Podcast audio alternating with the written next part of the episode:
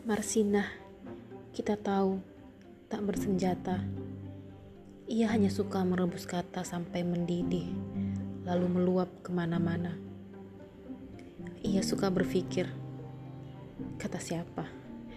Itu sangat berbahaya. Marsinah tak ingin menyulut api. Ia hanya memutar arloji agar sesuai dengan matahari.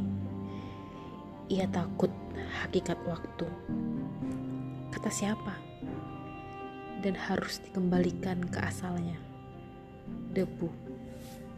thank you